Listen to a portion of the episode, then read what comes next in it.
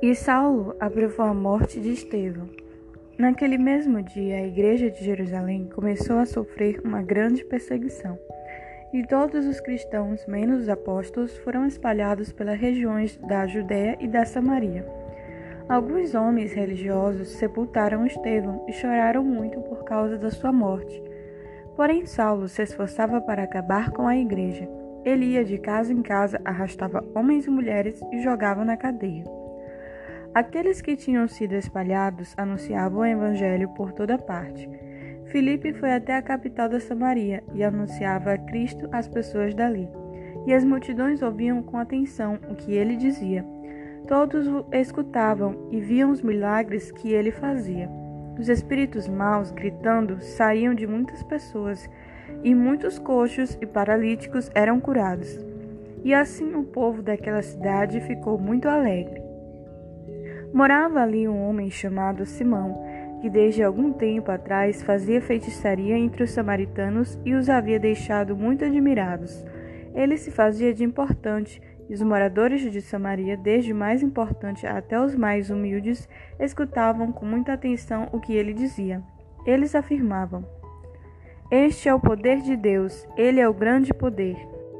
Eles davam atenção ao que Simão fazia porque durante muito tempo ele os havia deixado assombrados com as suas feitiçarias.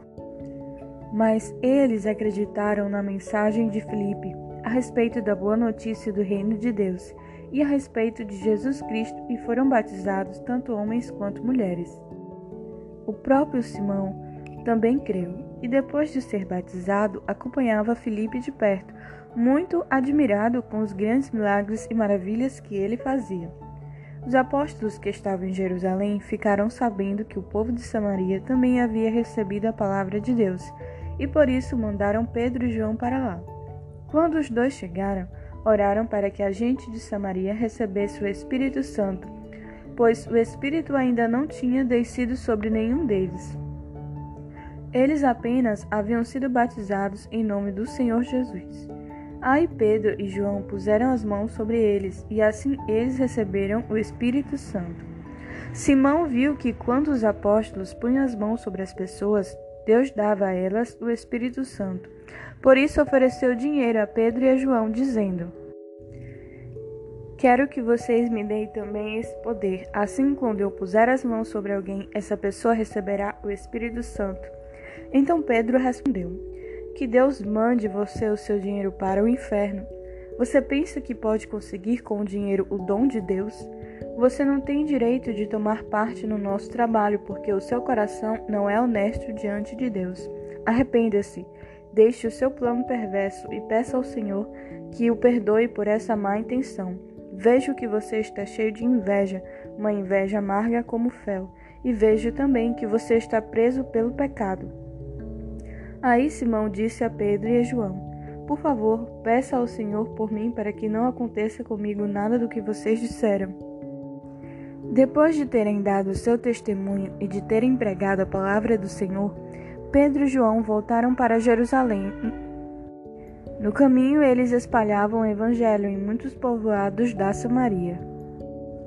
Um anjo do Senhor disse a Filipe: Apronte-se e vá para o sul pelo caminho que vai de Jerusalém até a cidade de Gaza. Pouca gente passava por aquele caminho. Felipe se aprontou e foi. No caminho ele viu um eunuco da Etiópia que estava voltando para o seu país. Esse homem era alto funcionário, tesoureiro e administrador das finanças da rainha da Etiópia. Ele tinha ido a Jerusalém para adorar a Deus. Na volta, sentado na sua carruagem, ele estava lendo o livro do profeta Isaías. Então o Espírito Santo disse a Felipe: Chegue perto dessa carruagem e acompanha. Felipe correu para perto da carruagem e ouviu o funcionário lendo o livro do profeta Isaías. Aí perguntou: O senhor entende o que está lendo? Como posso entender se ninguém me explica? respondeu o funcionário. Então convidou Felipe para subir e sentar-se com ele na carruagem. A parte das Escrituras Sagradas que o funcionário estava lendo era esta: Ele era como um cordeiro que é levado para ser morto, Era como uma ovelha que fica muda quando cortam a sua lã.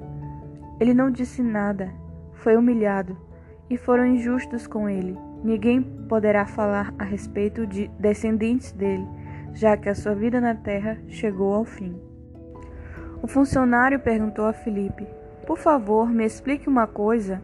De quem é que o profeta está falando isso? É dele mesmo ou de outro? Então, começando com aquela parte das Escrituras, Filipe anunciou ao funcionário a boa notícia a respeito de Jesus. Enquanto estavam viajando, chegaram a um lugar onde havia água. Então o funcionário disse: Veja, aqui tem água, será que eu posso ser batizado? Felipe respondeu: Se o senhor crê de todo o coração, é claro que pode. E o funcionário disse: Sim, eu creio que Jesus Cristo é o Filho de Deus. Ele mandou parar a carruagem. Os dois entraram na água e Felipe batizou ali. Quando eles estavam saindo da água, o Espírito do Senhor levou Felipe embora. O funcionário não viu mais Felipe, porém continuou a sua viagem, cheio de alegria.